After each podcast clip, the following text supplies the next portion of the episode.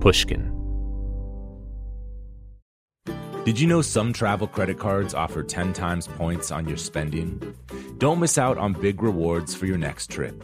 NerdWallet lets you compare smart travel credit cards side by side, curated by an expert team of finance nerds.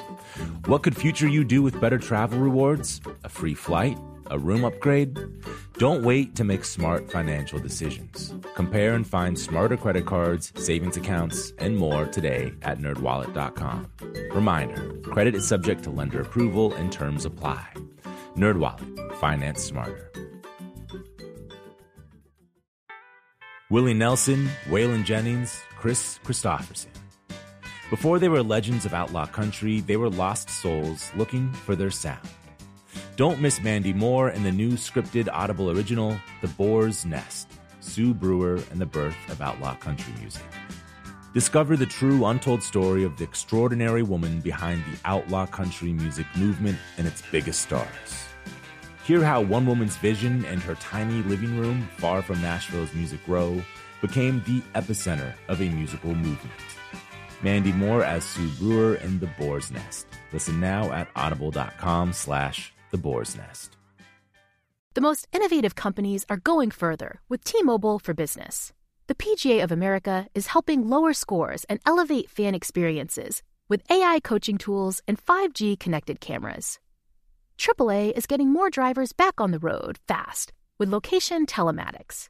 And the Las Vegas Grand Prix is powering race day operations with 5G connectivity, giving fans an experience at the speed they deserve. This is accelerating innovation with T-Mobile for Business. Take your business further at t-mobile.com/now. Today, the interviewer becomes the interviewee. In his nearly 40 years as a producer, Rick Rubin's helped unlock creativity and inspire musical genius time and again. The artists he's worked with often say one of Rick's superpowers is his expert ability to listen deeply. This month, Rick released his first book called The Creative Act A Way of Being. In it, he shares practical principles on how anyone can generate creative authenticity and ultimately find their voice. The book also explores how a state of openness and belief can help inspire creative ideas and break down obstacles that limit artistic momentum. Malcolm Gladwell talks to Rick on today's episode about the Creative Act. Together, they break down principles in the book that are applicable to feelings of stagnation even beyond artistic life. Rick talks about why he believes creativity comes from external forces rather than internal ones, and he explains why he believes self expression is not about you. This is Broken Record, liner notes for the digital age. I'm Justin Richmond. Here's Malcolm Gladwell with Rick Rubin. Rick. Hey. So I have a million questions. And the, I thought the fun thing to do would be to go through and I would just read you things I underlined because Okay. there are things that I would love for you to talk, that we could talk about, but to Yeah. you in particular. But one of the fantastic things about this book is that I've almost rarely read a book where it, I felt like I was being I was being invited to contribute. Do you know what I mean? Like every time you made a point, I was like, "Oh, I have something to add about that." Or Yes. this. I mean, I've never read a book like that where I'm like half the time I'm talking to myself as I'm reading it. So that's what I, I thought we would get into that as well a little bit. But um, That's great. That's then- great. I'm so I'm so happy. First of all, I'm happy you like it. Uh, happy you read it. Happy you like it, and I'm happy that it had that effect on you. And there was a. I will tell you, there was a version of the book, an unsuccessful version of the book, maybe four years ago, that talked about a lot of the same stuff that the book talks about. The content was similar, and the writing was beautiful, but it wouldn't have elicited the reaction that you had and that's why it didn't come out then yeah, and and from the beginning the purpose of the book was always i want people to make great things. I want people i want as much beautiful art in the world as possible. I'm a fan of beautiful things and exciting things and new things happening all the time. And the book was like a, a call to arms to go out and make something beautiful mm-hmm. change the world you know? Mm-hmm. But- So I have a million questions, but I wanted to start with a very general one, which is because you're in the world of music, we're reading a lot of this through the lens of music. We're assuming you're talking about musicians, and you give examples of musicians from time to time. From time to time, you also talk about visual artists. You add that into the mix. But I was curious about are we really talking about all art here? Or is there a is there a difference in the way that music and visual art are done that that you're specifically speaking to? I think it's how all creative choices are made. So, not only does it include the visual arts, it includes starting a new business, uh, a new recipe you're making as a chef, architectural choices you might make, solving a problem in life where you're not getting along with a family member mm-hmm. and you want to get closer to them and have better communication. Yeah. Originally, I thought of it as more of a how to book about creativity, and it became a book about how to be how to be in the world to allow creativity to happen. And mm-hmm. as it turns out, how to be in the world that allows creativity to happen solves a lot of issues. Yeah. I did feel like about halfway through, I began to forget you were in music. And I felt like you were starting to talk more broadly about everyone. It's hard to escape the assumption that this is going to be a book about music at the very beginning. But um, there's a, so there's a couple. I want to start reading to you some things and getting you okay. to to to talk about them a little bit. One is without the spiritual component. This is from page from the chapter called "The Unseen." Without the spiritual component, the artist works with a crucial disadvantage. It's a really, really interesting idea, and one weirdly that I I hadn't heard that phrase that way before. What is the disadvantage here? And what is what are you meaning by the term spiritual component? The spiritual component is belief in something bigger, something different, whatever it is. It could be believing in some universal power, believing that if you walk under a ladder, you'll have bad luck. You know, mm-hmm. it could it could be anything that takes you out of the ordinary to allow you to see a wilder potential mm-hmm. is good when you're making art. Yeah. The goal of making art is not to show you just what everybody else sees. It's to see what's possible. And what's possible is radical. It, it really is radical. It's like we, we, we've built very, uh, very small worlds for ourselves with our reason. Yeah. Have you ever had a mystical experience in your life? Yeah. Okay. Do you want to describe it at all?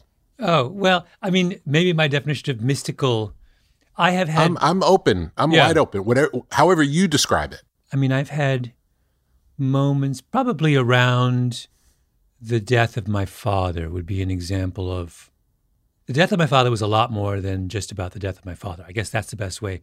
You become aware in that moment that, oh, he's part of joining, going somewhere, whatever, much, much, much, much, much larger and older than we would have imagined. That's that was probably the closest I came to that. That I saw that in the gift of my grief was that. Yes was being, becoming aware of that. Would you say that based on that, you have been able to live at times in a deeper way based on that experience? Did it open something in you to allow you to see more than you saw before? I, yes, I absolutely. I would. I would count that experience as one of the most crucial of my life. And in a million years, I would never have thought that the death of someone I love more than anyone else would open me up in that way. That would be an example of touching something I would say spiritual, something something unseen, something from beyond, something that wouldn't have made sense to you before it happened. Yeah. If someone would have described it to you, you might have thought that doesn't really make sense to me. But then you got to feel it and then you understood. Mm-hmm. And and belief is that way. There's a part in the book that talks about what you believe in doesn't have to be true. That doesn't really matter. But belief has a power. And belief allows you to go further than you thought you can go. Yeah. And and there there are a lot of uh, tools in the book that talk about overcoming voices that tell us we can't do things because we've learned we can't do things. You know, we've learned what's possible and what's impossible. And if we accept what's possible and what's impossible, we can't go beyond. If if the Wright brothers accepted it was impossible for man to fly, we still wouldn't be flying. Mm-hmm. All of the great uh, revolutions that have happened have happened because someone believed in something that everyone thought wasn't possible. Yeah.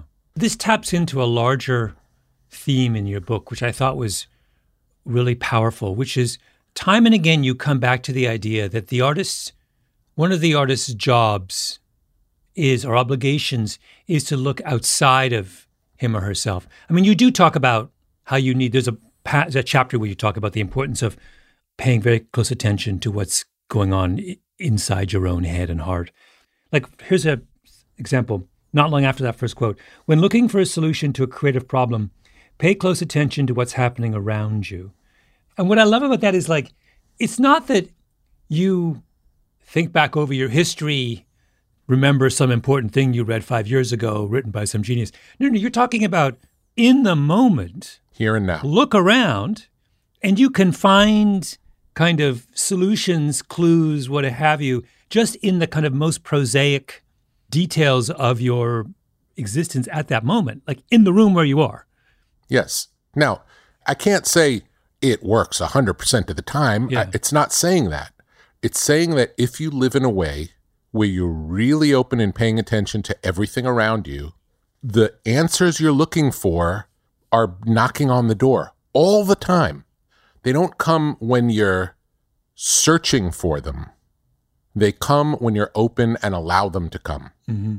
One of the things that I talk about in the book is um, if you have a problem to solve, instead of thinking about it, hold the question in your awareness and go for a walk or or swim or do something that takes your mind off of what you're trying to solve and engages you in something else. Yeah. And most often when you're engaged in something else, the part of you that's in the way of solving the problem loses its control over you. And you through whatever it is, you can find a way to go for a drive, something where you have to you have to pay attention enough. If you're driving, you can sort of drive on autopilot in in you know without really paying attention. But if you're really not paying attention, you'll crash. You know you can you can tune out that much. So there is some part of you that's occupied when you're driving mm-hmm. with the the work at hand. The reason I thought that was interesting was I wondered in reading that one thing that struck me, and, and I could be totally wrong, but my sense is that increasingly in a lot of creative fields, creativity is defined as something that is internal and deliberate. You look within yourself and your own experience and you mine them for, and you're talking about something that is in part external and unconscious. And I have a good friend who's a screenwriter, and I think by virtue of being my friend and watching, I'm a reporter, a journalist. You know, I call people up and interview them and record what they say. He's changed the way he writes screenplays. Now he does as much reporting as he does as much as a, someone who's writing a nonfiction book, and he's doing it not because he's just cutting and pasting what he hears in the world into his, but he's doing a version of what you're talking about, which is he's opening himself up to the. If he wants to talk about, you know, scientists, he goes and talks to lots and lots of scientists, and it opens him up to the way they think and feel and that kind of approach to creativity strikes me as being one that seems out of vogue in a certain way. I mean, it's not what they're teaching in writing schools. No, it's not what they're teaching. And and there was a line, there's a line in the book, and I only know it because I was working on the audiobook yesterday and, and I read it yesterday. And it's again, it's a funny, counterintuitive line that self-expression is not about you. Ah, and I, I underline that. Yeah, it's just such a. And when I read it, you know, it's it stopped me in my tracks, even though it's an idea from several years ago. But it hit me hard again, it, you know, recognizing it. So everything we are comes from outside of us. The data that we take in from which we make whatever it is that we make comes from outside of us. All of it. None of it starts with us. Mm-hmm. Everything starts outside of us. So we have a storehouse of all of the stuff that we've experienced over the course of our lives and then we can find connections between those things. And we can find connections between those things from the past and these things happening now, whatever it may be. Mm-hmm. And when you're looking for it, it's surprising how often the answers are right there. Yeah. This is read another one of my favorite lines. Distraction is not procrastination. Procrastination can consistently undermines our ability to make things. Distraction is a strategy in service of the work, which is to your point. So a lot of what this exposure to the world outside of us is about is a kind of productive distraction, right? That's what you're saying with that. It's a it's a combination. There's a productive distraction and an inspiration. The connection yeah. with the outside world also can be really inspiring. It can be inspiring if you pick places that are inspiring. That's, I try to pick places to be where I find inspiration on a daily basis. You have a little moment where you're talking about how different all of us have different strategies for that kind of inspirational place. You said Andy Warhol was said to create with a television, radio, and record player all on simultaneously. For Eminem, the noise of a single TV set is his preferred backdrop. Marcel Proust lined his walls with sound absorbing cork, closed the drapes, and wore earplugs. And I was curious, what's yours? Do you have a kind of mode like that?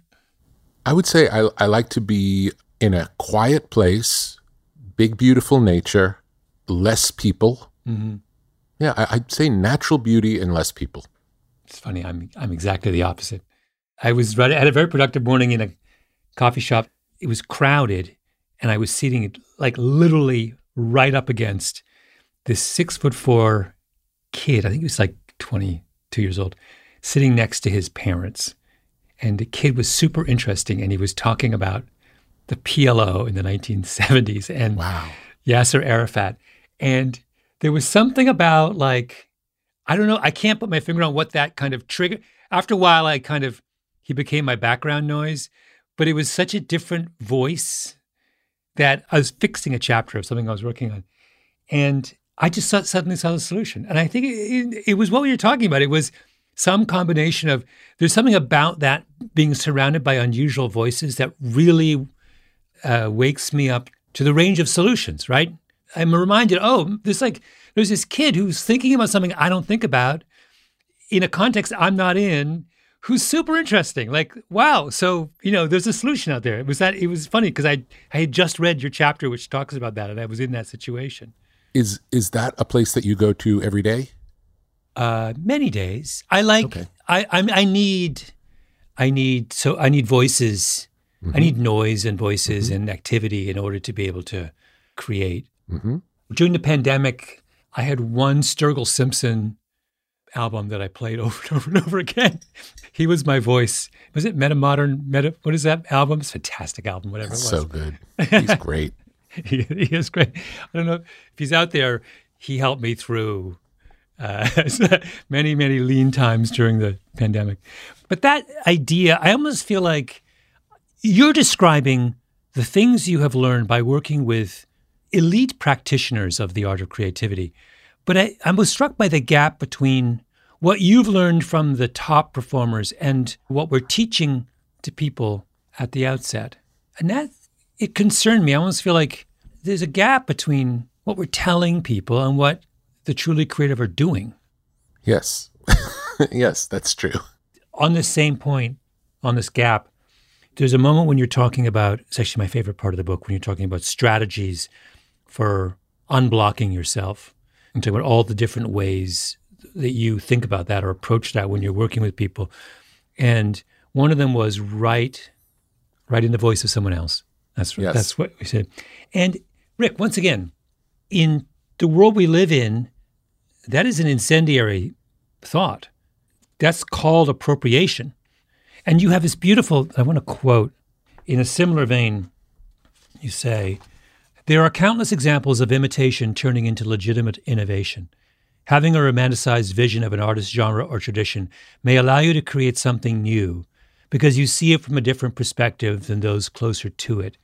So, not only are you saying that it can be really useful to inhabit someone else's voice or tradition, you're also saying that that can spark a whole new, more beautiful, greater kind of innovation because you're approaching it from your own perspective. You talk about Sergio Leone's spaghetti westerns being a good example of that, that they transform our understanding of what a what a western is. I thought a lot about the audiobook we did with Paul Simon when he's talking about Graceland, which is that, right? Yes, hundred percent. Or or Talking Heads, uh, you know, Remain in Light or Fear of Music. Those yeah. were inspired by African rhythms. Yeah there's a great tradition in doing this. I mean, if pretty much the best of everything was based on something else, always. Mm-hmm. And then yeah. it's the it's through the new interpretations, like the Beatles were doing American Motown music, but because they were English and because of the distance, they weren't trying to do it different. They did it different because they were different. Yeah, and that was the beauty of it, and that's how the Beatles became the Beatles. You know. Yeah. They became the Beatles because they are the Beatles, but the music they were doing was they were trying to do Motown. Or as you point out, the Ramones were trying to be the Bay City Rollers. yes, which is a true. Yeah, Johnny so, Ramone told me that himself. So I, I know that to be true. That is so hilarious. For those of you who don't know the Bay City Rollers, they were just about the dumbest bubble bubblegum band of the they were like the boy band of the early 70s. And the Ramones think that well, they had that song S A T U R D A Y night S A T U R, and then if you listen to the the Ramones, they have those type of gabba gabba we you we accept you know yes. s- similar types of chants. Yes, that's right. Yeah, they take it and they twist it in this brilliant, beautiful, revolutionary way. But so I want to go back. I want sort of harp on this, but how do we get away from that notion? So it is legitimately the case, and I know this because there are examples of people who I know who are legitimately terrified of even so much as dipping their toe in another tradition or voice for fear of being criticized. It's almost like we're terrified of the sources of creativity. We're terrified to admit to ourselves what we're doing in the name of creativity. The reason someone imitates someone else is because they love someone else. That's why. It's only flattery. When someone is inspired by someone else, if you if you decided to write because someone else wrote and you like their writing and you decide to become a writer, mm-hmm. that's not against them. That doesn't take anything away from them. That's a tribute to them. Yeah. And all of the music that gets made based on loving someone else's music is a tribute to them, whether it be people of the same color or different color. Doesn't matter. It has nothing to do with that. That's not what it's about. Yeah. It's a current misread of the situation. Yes. You know what it is, and it goes to something else you talk a little bit. You talk about the abundance mindset. In getting to that part of the book, you talk about the importance of understanding that number of ideas, essentially the number of ideas out there is infinite, not finite.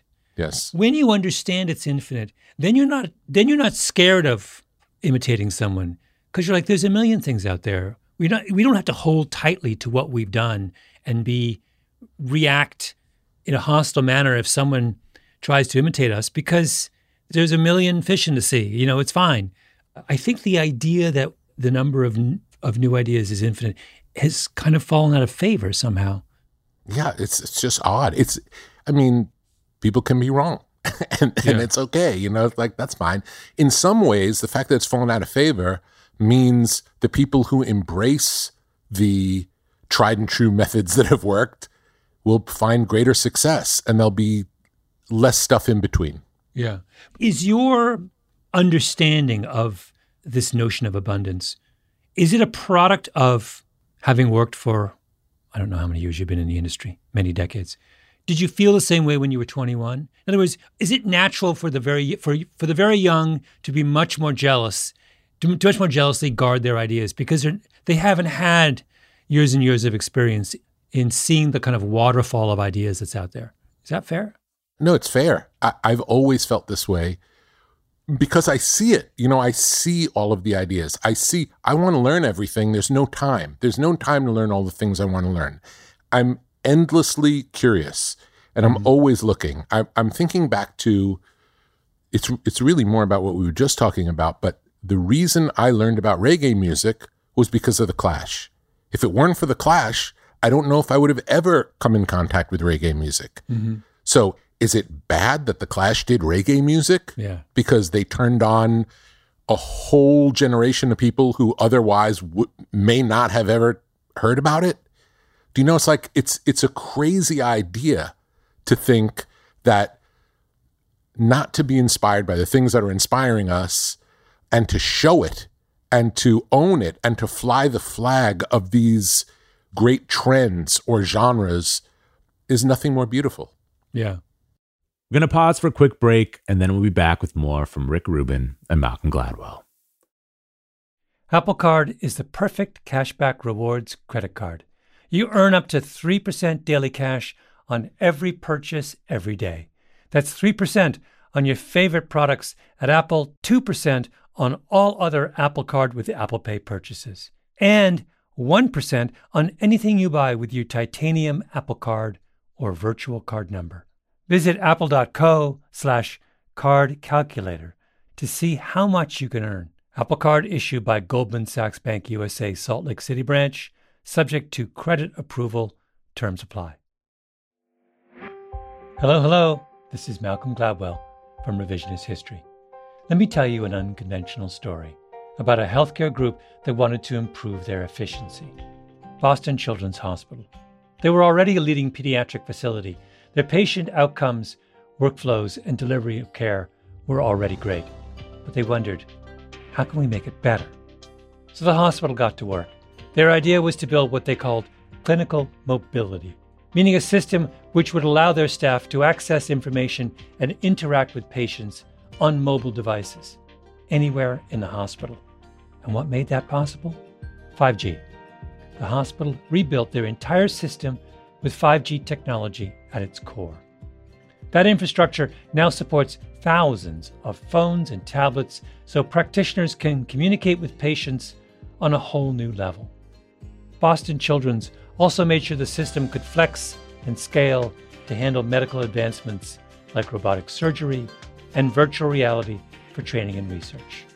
This was worlds away from how they had previously operated. This innovative work hasn't gone unnoticed, first by patients, but also by their peers. Boston Children's was a first place winner in the industry category at last year's Unconventional Awards from T Mobile for Business, an event that celebrates customers who've dared to innovate for the sake of innovation.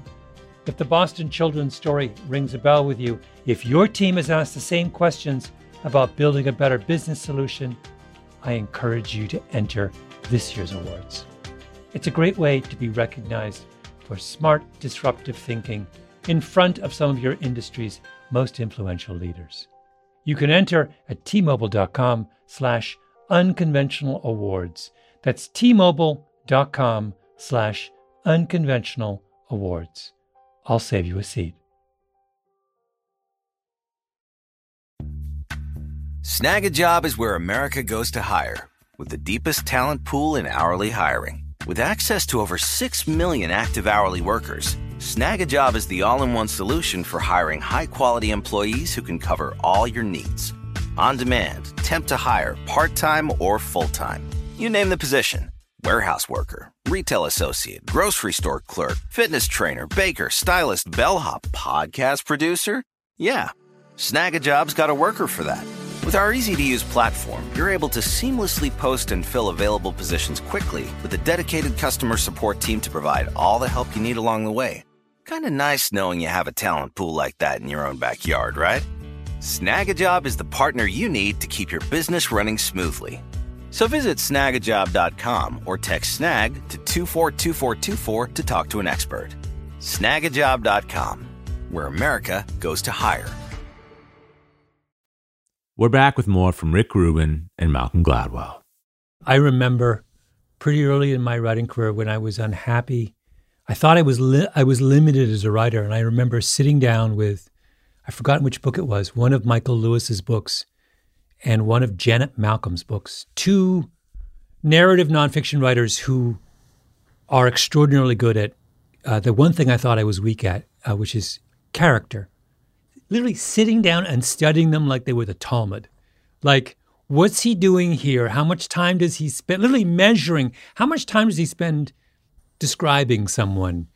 I was getting itchy feet. I would I'd introduce a character and I think, oh, you must be bored of the character. Let's, and then I would then I read Michael Lewis and it's like, he has the same character the whole book, and we're not bored of him. How does he do that, right? Or Janet Malcolm would like peel one layer after another off the onion, and you'd be like, there can't be any onion left. There was always onion left. I was like, Yes. how does she do that? And it, it, to your point about you had that lovely thing about the back and forth between the the Beatles and the Beach Boys. Brian Wilson sees White Album and says, "Was it White Album that No, inspires it, was, him?" it starts with it starts with um, Rubber Soul. It starts with Rubber Soul, Yeah. and then based on Brian Wilson hearing Rubber Soul, he makes Pet Sounds. Based on the song God Only Knows, Paul has the idea for Sergeant Pepper. Yeah. And and the point that I make there is not they weren't doing that out of competition. It was out of love and inspiration. Mm-hmm. And it was an upward spiral between them of inspire reaction, inspire a reaction, inspire lifting the level, lifting the level. It what it was they made each other better. Mm-hmm. They weren't trying to beat each other. It was different than that. They loved each other. Yeah. Explain to me, it's sort of obvious, but I'd love for you to talk about it. Why is it important that it comes out of love and not competition? What is it about a competitive drive that is more limiting than a drive of love? Well, first of all, we're talking about majority of what we're talking about is art. And the way that I see art is it really is about our own self-expression. So I, I'll give you an example. I just wrote a book. You write a lot of books. The idea of Rick's book competing with Malcolm's book is an insane idea. You write a Malcolm book. I write a Rick book. No one but Malcolm can write a Malcolm book. No one but Rick can write a Rick book. They're mutually exclusive things. Mm-hmm.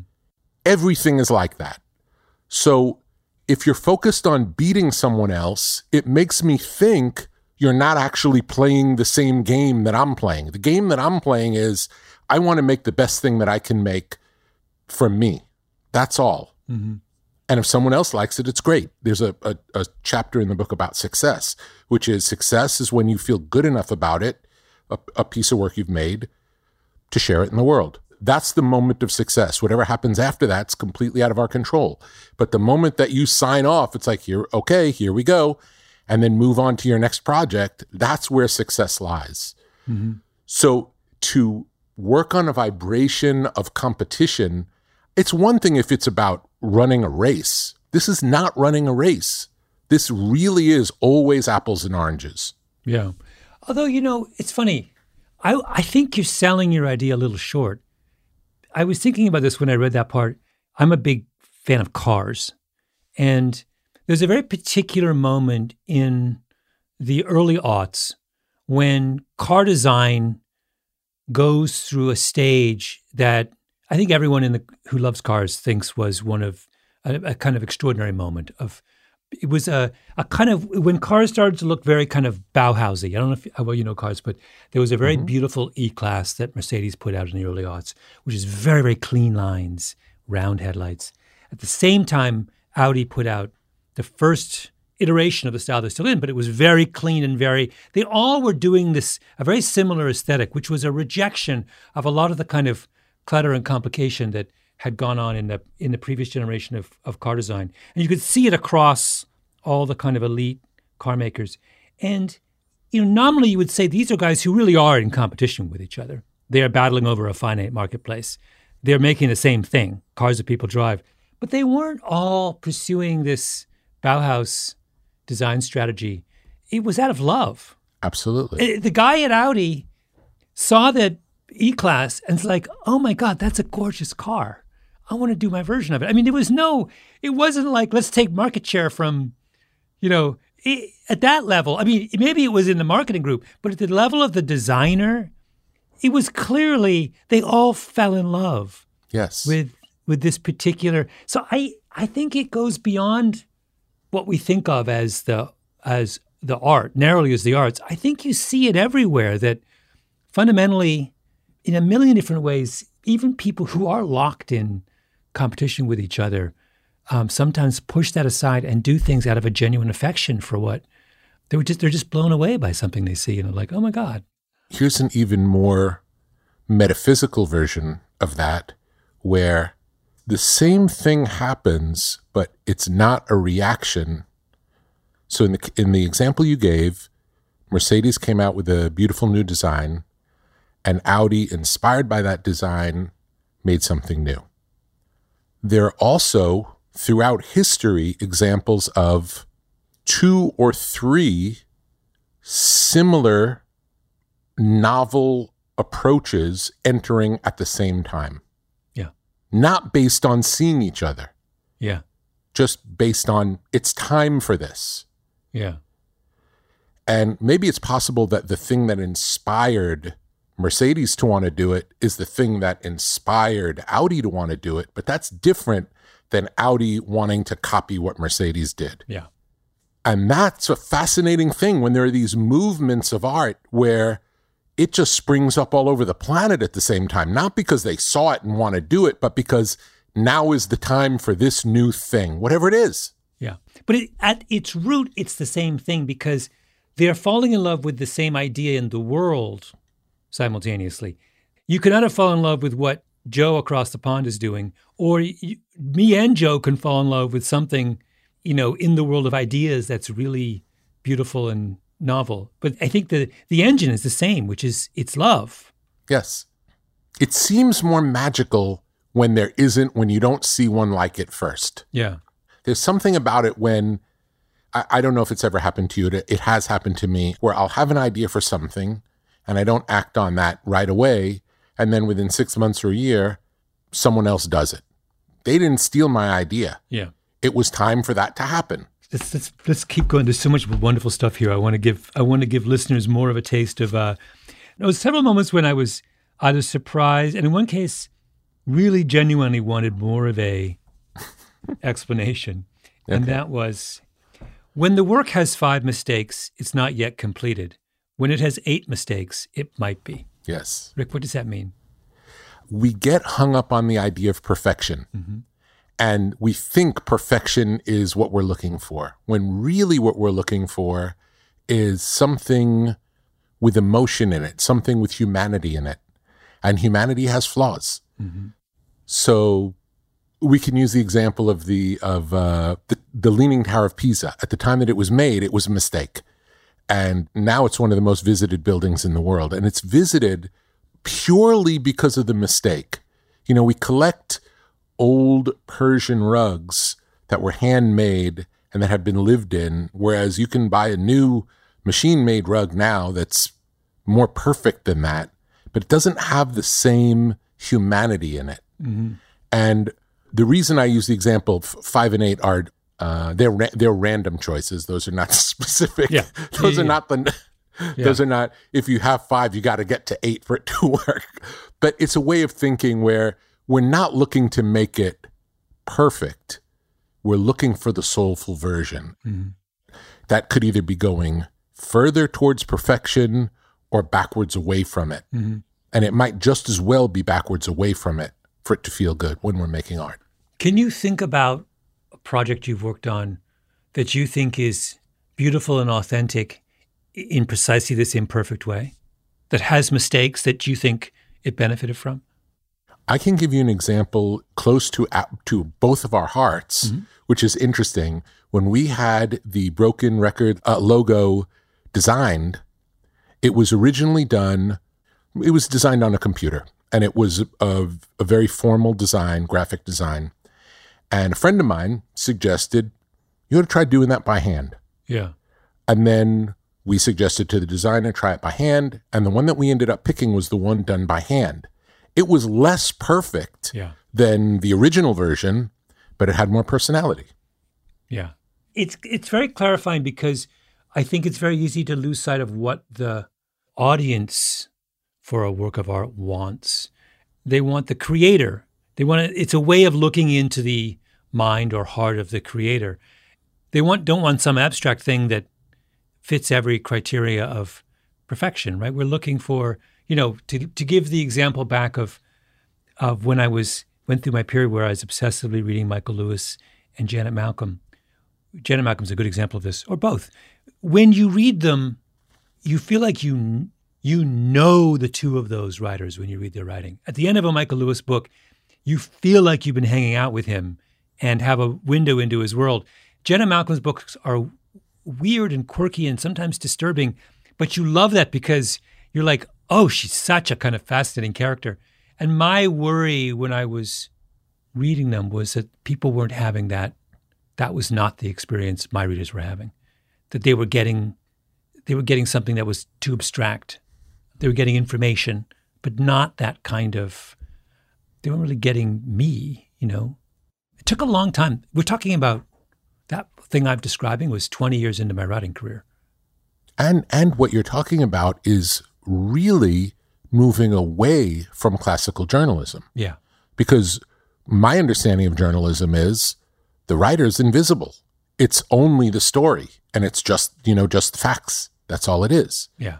So in a way, this would be a bastardization of journalism, but that's why it's engaging and that's why it's interesting and that's why it's popular. It's not regular journalism. It's it's journalism through your filter, the personal filter. There's a there's a a documentarian named Nick Broomfield who I love, who makes these crazy movies. He tends to pick outrageous characters to focus on, but he always ends up part of the movie. Mm-hmm. And um, usually, when documentarians make a movie, you, you just see the subject, but he ensconces himself into the, finds a way to insinuate himself into the story and it's wild and bizarre and um and it's unusual for the director of a documentary to become a main character in every one of the documentaries he makes about mm-hmm. different people. It's fascinating. Yeah. So yeah. I I love it. Yeah. Wait, a couple of other things I want to I want to make sure we um you you had this little section that I loved when you're talking about AlphaGo, the AI software system that was designed to master the game of the Japanese game of Go and how there's this famous showdown between the computer and uh, a Go grandmaster, and the computer wins by making a move that had never occurred to any Go player. You know, they had you say you, you say there was most Go players would have considered A or B choice, and the computer went to C, and it blew everyone's mind. And you said when you read about that that you cried. I did, and it was it wasn't. It, I didn't read about it. I watched a documentary about. Oh, you it. watched a documentary.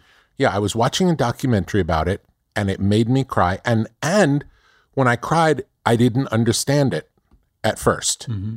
It took it took a while. I, I I thought about it more. My reaction forced me to think about it more. It's like, why am I crying? I'm not invested. I don't play Go. I'm not invested in this story at all. Yet I'm crying. Mm-hmm. And originally, my first thought was, Am I crying because machines are beating humans? No, that's not what it is. I'm crying because the way that the computer won wasn't by knowing more than the Grandmaster. The computer won because it knew less than the Grandmaster. And that's what made me cry. It's that the computer didn't have all of the baggage and cultural dogma of how you're supposed to play Go. Mm-hmm. It only knew these are the rules of the game. I'm playing the rules of the game. And it was fascinating to me because it made me realize if we can let go of the beliefs of what we're how we're supposed to do things, anything may be possible. Mm-hmm. It's the tip of the iceberg for the game Go for sure, but maybe it's the tip of the iceberg for everything. And if we can get back to that beginner's mind of not knowing, of accepting that we don't know, we can break through in ways never understood before. Yeah. Never thought possible before. It's funny because I didn't see this documentary. And I when I read about your description of how much you were moved by that moment, I was also moved, but not for the reasons you were. I was moved because what that told me was that when human beings play Go, they're not playing Go. In other words, the computer saw Go in its entirety, in, a technical sense, saw every conceivable move you could make, made one that would never have occurred to us. When human beings play Go, we're playing this very small, parochial version, governed not just by the rules and potentials of the board, but by our own assumptions, habits, practices, cultural. Yes. And Yes. I actually kind of love that about us. In other words, that we've colonized and humanized and brought all of our kind of heart-rending limitations even to something like a board game. Yeah. And that that's very moving to me. That was Yeah. like the computer has the chilly impersonal version of Go. And this reminds us we're not playing the chilly impersonal version. Our Go li- bears the imprint of our own limitations and cultural specificities. And I find that really endearing. you know, like Great. Great. it's like- but it's funny. We both see the same thing and are moved by it. I don't think what I'm saying and what you're saying are incompatible. I think they're actually compatible. No, no, no. I think they're almost opposites. And the fact that they are both something to fall in love with about the story is amazing. I love that. Yeah. But this is actually something that you what we what I've just described is something you do a lot in this book, which is there are a lot of moments where it appears that you're making points that contradict each other, but you're not. This is the furthest from black and white, this book. There is a lot of this kind of yinging and yanging in it. that I thought was really very, very you. it was, it's, it's very like, it's not like you do it this way, not this way. Like the, the necessity of being both inwardly f- sensitive and outwardly sensitive. It's not mm-hmm. one or the other. It's like just, it's, there's a balance that you have to kind of observe. We'll be right back with the rest of Malcolm Gladwell and Rick Rubin's conversation after a quick break. As listeners to this show, you probably consider yourself pretty smart. But how smart is your wallet? When you're looking to upgrade your wallet, it's time to turn to NerdWallet. Their expert team of nerds has the financial smarts to help you find the right financial products for you. Before NerdWallet, you might have paid for vacations with whatever was in your wallet. But you could have been missing out on miles you didn't even know you were leaving on the table. Now you can get a new card with more miles and more upgrades. What could future you do with more travel rewards? A hotel upgrade? Lounge access? Wherever you go next, make it happen with a smarter travel card. Don't wait to make smart financial decisions. Compare and find smarter credit cards, savings accounts, and more today at nerdwallet.com. Nerdwallet. Finance smarter. As with all cards, credit is subject to lender approval and terms apply. Hello, hello. Malcolm Gladwell here from Revisionist History, my podcast about the overlooked and the misunderstood. A couple of years ago, I wrote a book called Outliers. It was about exceptional people, the ones who operate at the outer edges of human performance. Outliers fascinate me. And last year, I discovered an outlier in the form of a community organization Washington State's City of Bellevue. The city wanted to improve public safety by making their roads safer. So they created something that no one had ever built before a platform that gave road users warnings of any dangers ahead in real time. How did they build it? By using a combination of technologies the cellular vehicle to everything network, T Mobile's 5G network, and 5G connected cameras. People driving, bicycling, walking, running, can't forget people running, and people operating the transportation network now had a way to prevent crashes. It's been a huge success. The City of Bellevue earned first place in the community category at the T Mobile for Business Unconventional Awards, an event that celebrates T Mobile customers who've dared to innovate for the sake of meaningful change. If you're a T Mobile for Business customer and your team has, like the City of Bellevue, innovated something really, really cool, I encourage you to enter. It's also a great way for outliers to be recognized in front of your industry's most influential leaders. You can enter at tmobile.com slash unconventional awards. That's tmobile.com slash unconventional awards. See you there. Snag a job is where America goes to hire, with the deepest talent pool in hourly hiring. With access to over 6 million active hourly workers, Snag a job is the all in one solution for hiring high quality employees who can cover all your needs. On demand, temp to hire, part time or full time. You name the position warehouse worker, retail associate, grocery store clerk, fitness trainer, baker, stylist, bellhop, podcast producer. Yeah, Snagajob's got a worker for that. With our easy to use platform, you're able to seamlessly post and fill available positions quickly with a dedicated customer support team to provide all the help you need along the way. Kind of nice knowing you have a talent pool like that in your own backyard, right? Snagajob is the partner you need to keep your business running smoothly. So visit snagajob.com or text snag to 242424 to talk to an expert. Snagajob.com, where America goes to hire. We're back with more from Rick Rubin and Malcolm Gladwell. There's a passage there that I really love where you're talking about sometimes there is a musician who you'll listen to when they're trying something radically new. Do you remember this? And you're baffled by it the first time you listen and baffled the second time, and you keep listening and keep listening, and then finally it becomes something you can't live without. Yes. And I was wondering, was there someone in mind when you Several. The the first my first experience of that was a group called Trouble Funk. Oh yeah. In the early days of hip hop, when I was in high school, the only place you could hear hip hop was uh, once a week, a one hour show on WHBI called Mr. Magic's Rap Attack. And that was the only, and I recorded it, I cassette recorded it every week, as did all the other hip hop heads in my high school. And, you know, maybe the six of us.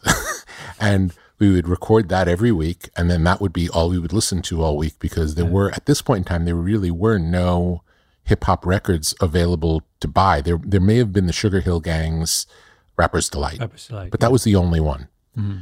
Yet on this radio show, he played all these songs. It's like I don't even know where they came from, and they were all like twelve inch, you know, DJ. Mm-hmm. Living where I live, it didn't exist.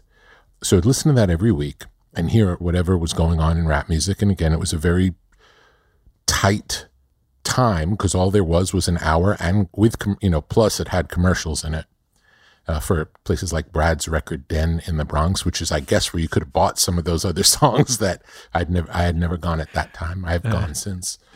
Um, and one week, in the middle of these all rap songs, he played a Trouble Funk song, which is not rap music; it's go-go music, Yeah, yeah. and it's long. And the song was maybe seven or nine minutes long. So a seven or nine non-rap song took up seven to nine minutes of my 60 minutes plus commercials removed, my little bit of rap music for the week.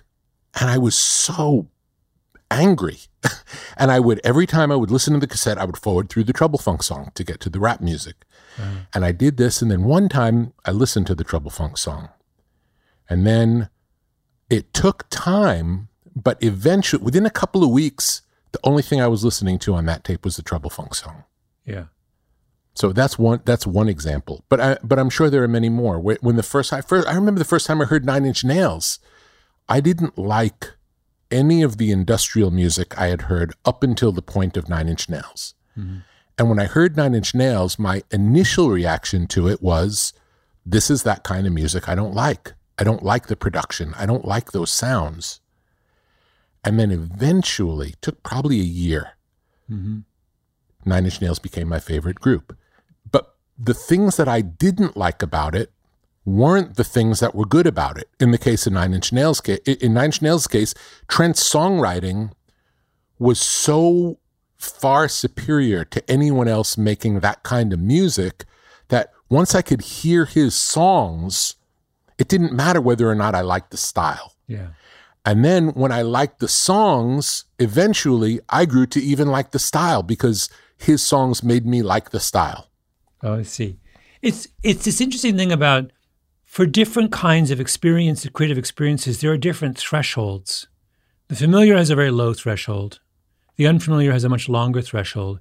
But what's interesting with that story that is and is very particular to you is that you had the patience to wait long enough so you could reach the threshold of understanding what was what Trouble Funk was doing or what Trent Reznor was doing. That's unusual. So a lot of what you're talking about in this book really does seem to be things that can be taught and understood and you shift your this what you're describing now is something very not impossible to teach, but very hard to teach. To persist with something you didn't like the trouble funk. No. And yet somehow you kept coming back in one way. You didn't dismiss it, You disliked it without dismissing it. That's, I guess, what I'm trying to say. That 99% of people, when they dislike, they dismiss. But you didn't. I want to understand why didn't you? I may have. Back then, I may have dismissed it, but for whatever reason, because it was on a cassette and because I had to keep coming back and forward when it would come on, and I might be doing something else in my room, it was able to get through to me. And this, again, we get to the metaphysical aspect of it. The universe wanted me to hear Trouble Funk. That's why I was able to hear it. Mm-hmm. If it wouldn't have presented itself over and over to me, I wouldn't have. So, so yes, I allowed it in, but it wasn't all me. mm-hmm. It's. Uh, I'll give you another example. It's not uncommon when I'm out and about to have someone recommend something that they think I'll like, and when they recommend it to me, I listen, and it sounds like a terrible th- something that I don't like. The the kind of thing I don't like, whatever it is. An example would be it's not a real example. A hypothetical example is, oh, you love this new horror movie. I don't like horror movies. There's no chance I'm going to watch a horror movie. That wouldn't work if three different people who don't know each other all suggest to me to watch that horror movie, I will watch that horror movie, even though I know it's something I don't like. And the reason is the universe really wants me to be aware of this. Mm-hmm. People are telling me. Why are people telling me? Mm-hmm. This is not for me. So that's an example of, again, paying attention to the signs around you. If several of your friends tell you the same thing, that you initially discounted, it might be worth a look. This is funny because this goes into one, one of my. It's similar to one of my little. I have a rule. I've, I have these implicit rules I carry around in my head, and one of my rules is never say something's that you consume or see or whatever is bad. Only say, I think it's bad right now. Yes, great. And if, by the way, the whole world, social media particularly, would be so greatly improved by that rule, right? I don't like what you I don't like what you said right now. Yes. it's very yes. different from saying what you said is wrong, right? It's Absolutely. polar opposite. And but adopting that with art, I wonder about how many I'm talking now about sort of the critical community, how much criticism how much it would change our understanding of art if critics universally followed that rule.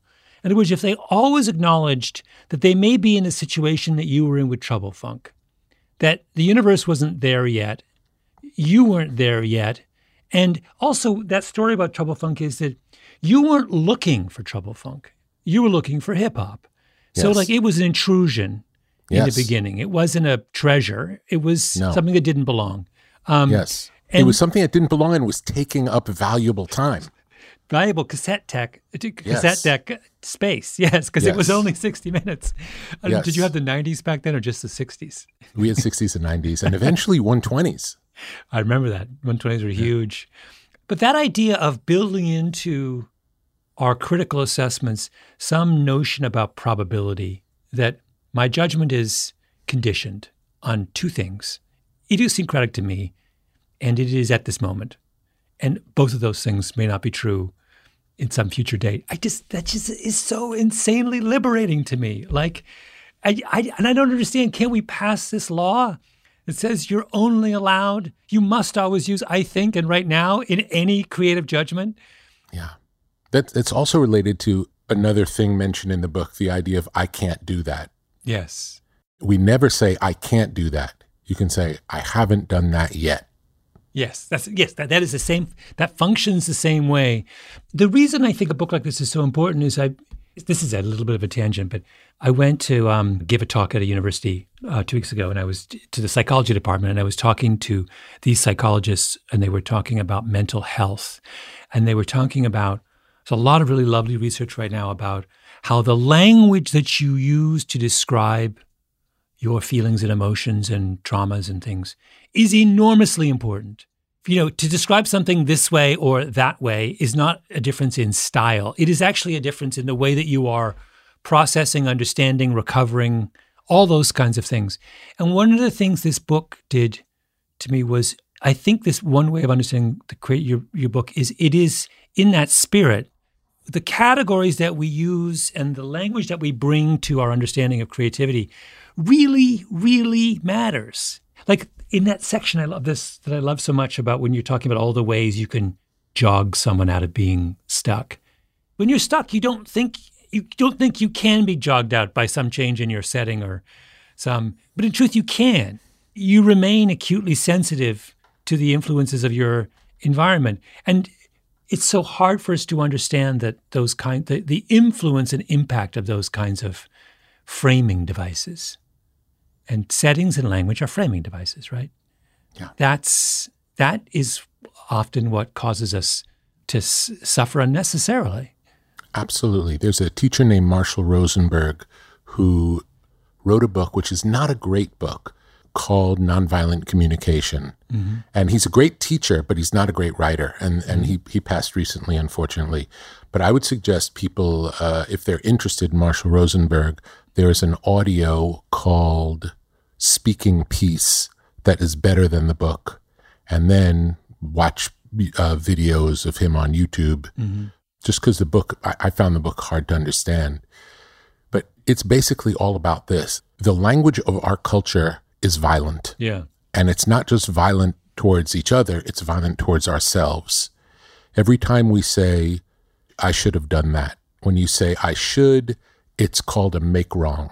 So by saying, I, I should have done it means I was wrong, this is the right way to do it. When at the time you were doing the best you could. So, th- mm-hmm. so when you, when at the time you're doing the best you can to make yourself wrong isn't helpful.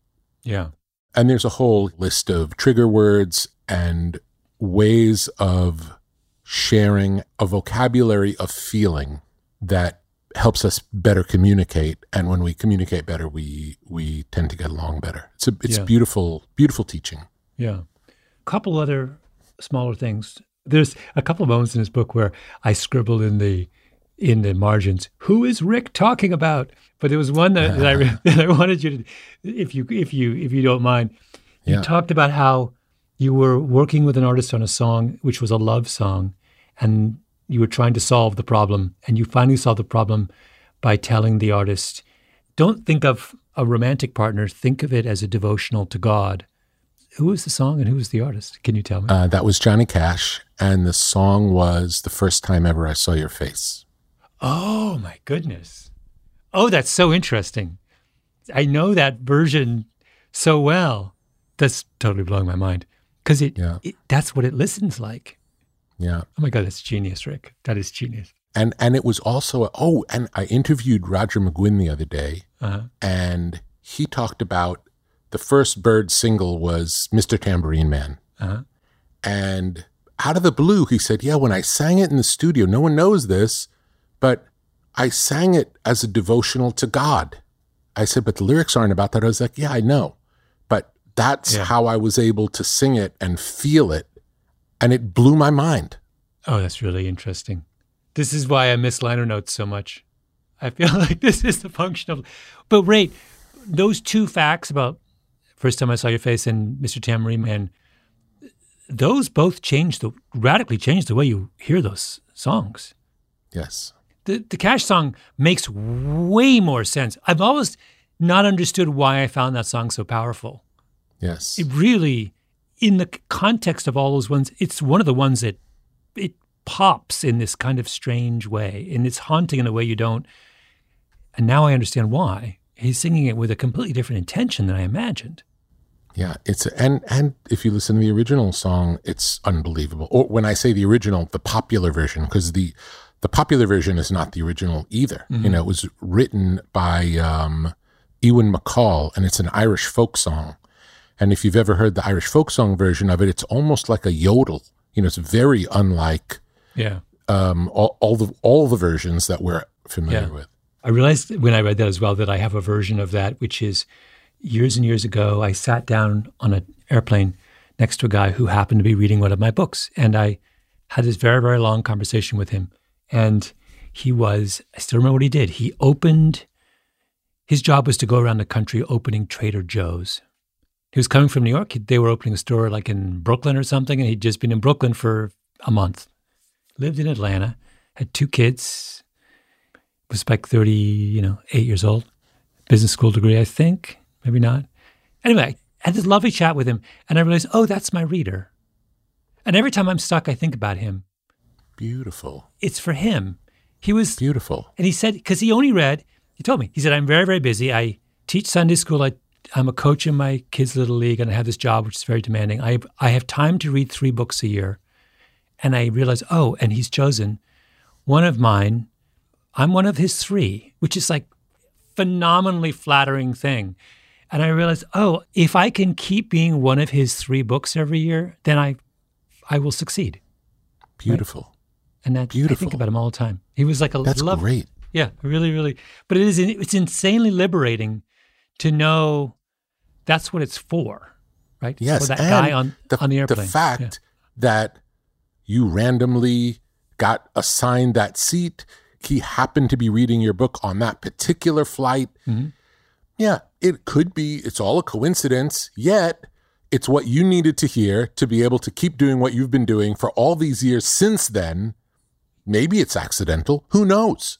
Yeah. That's that's that's the point. It's like it, these things happen all the time. yeah, Maybe they're all accidents. It's fine. It doesn't matter if they are or not. yeah, But if they happen and if you can use that information like you do, we all win. yeah. All all to the better. All right, Rick. One last thing. The last thing I underlined in your book, page three sixty five, and I was like, wait, I didn't expect this. Which was hold on, let's let me just go there. Wow, what is it? And excited also, I, I don't know why, in retrospect, I found this so surprising. But you say, when I work with artists, we make an agreement. We continue the process until reaching the point where we are all happy with the work, all in italic is italicized in that. And I was like, I realized, and maybe this is because how badly I needed your book. It never occurred to me that there would be art on the level that you have been a part of creating without dissent. I just, I was just shocked. I was like, wait, you've done all this for so many years with so many different people under an explicit promise of unanimity. That blew my mind. There'll be dissent along the way, Yeah. but that just means we haven't gone far enough. It just means if if you like it and I don't, it's Yeah. not good enough. And if I like it and you don't, it's not good enough. And Yeah. if we can get to the point where we both love it, it's probably better than the one that one of us loved and the other didn't. And if there are five people in a band, and if three of them like it and two of them don't, and you get to the point where all five of them like it, chances are it's better. And not just that, you're done. yes. Yeah. No, it was just like such a kind of I just thought of that that idea that what you're building in the end is a kind of harmony among all the all of the voices is a, a beautiful way to end a, a very, very beautiful book. There's there's a part in the book where we talk about cooperation, which is exactly this, working with other people. Historically, I'll say most times that people work together, there's a a rivalry of ideas. Mm-hmm. Each person is arguing to win the debate to have their idea be the one that's chosen. And I'm saying that's not productive. Yeah. And the best way to do it is for everyone to demonstrate their ideas. It's even better if they're demonstrated in a blind way where we don't even know whose idea is what. We just hear the ideas and then everybody picks. Yeah. And usually it's pretty obvious. And, and it really does happen naturally. And, and it's only through the ego of wanting it to be my way that there are these conflicts. Mm-hmm. But if everyone is working together for it to be the best that it can be, and if we respect each other enough to know if I think it's the best it can be and you think it can be better, I'll go on that ride. And same the other way. Yeah. Ultimately, we get to a beautiful place. Rick, that that is lovely. And thank you for writing such a, a beautiful book. May many, many, many people enjoy it as much as I have. Thank you so much. I really appreciate you reading it. It's fantastic. Makes me happy. I want to thank Rick on the record for taking the time to put his philosophies around creativity in a book. The Creative Act, A Way of Being, is out now. Be sure to check it out. You can subscribe to our YouTube channel at youtube.com slash broken record podcast. We can find all of our new episodes. You can follow us on Twitter at Broken Record. Broken Record is produced with help from Leah Rose, Jason Gambrell, Ben Tolliday, Eric Sandler, Jennifer Sanchez. Our editor is Sophie Crane. Our executive producer is Mia Lobel. Broken Record is a production of Pushkin Industries. If you love this show and others from Pushkin, consider subscribing to Pushkin Plus. Pushkin Plus is a podcast subscription that offers bonus content and uninterrupted ad-free listening for $4.99 a month. Look for Pushkin Plus on Apple Podcast subscriptions. And if you like our show, please remember to share, rate, and review us on your podcast app. Our theme music's by Kenny Beats. I'm Justin Richmond. Did you know some travel credit cards offer 10 times points on your spending? Don't miss out on big rewards for your next trip. NerdWallet lets you compare smart travel credit cards side by side, curated by an expert team of finance nerds. What could future you do with better travel rewards? A free flight? A room upgrade? Don't wait to make smart financial decisions. Compare and find smarter credit cards, savings accounts, and more today at nerdwallet.com. Reminder, credit is subject to lender approval and terms apply. NerdWallet, finance smarter. Musora is your access to online music lessons for guitar, piano, drums, and singing. This is your chance to reignite some old musical passions or pick up an instrument for the first time. Connect with more than 100 of the world's best teachers and musicians. You'll get seven days totally free to try it out, and then it's just $30 a month, less than a single private lesson. I mean, why do we do Broken Record? Not just because we love hearing from great musicians. We do it because we think that there is something beautiful about the appreciation of music. Don't you think we need more of that in our lives these days? That's the mission of Musora to inspire, educate, and connect musicians. Enjoy unlimited personal support, weekly live streams, student lesson plans. It's like having a personal music teacher, only much, much better. Just go to Musora.com, M U S O R A.com, to start a new musical journey today. The tradition of breaking tradition continues with the return of the unconventional awards from T Mobile for Business at Mobile World Congress. This is an event that celebrates innovators whose bold actions took their industries to new places. If that sounds like you and you're a T Mobile for Business customer, enter today. If you win, you'll be publicly honored among some of the most influential leaders in industry, and me, I'll be there too. Enter now at tmobile.com slash unconventional awards. See you there.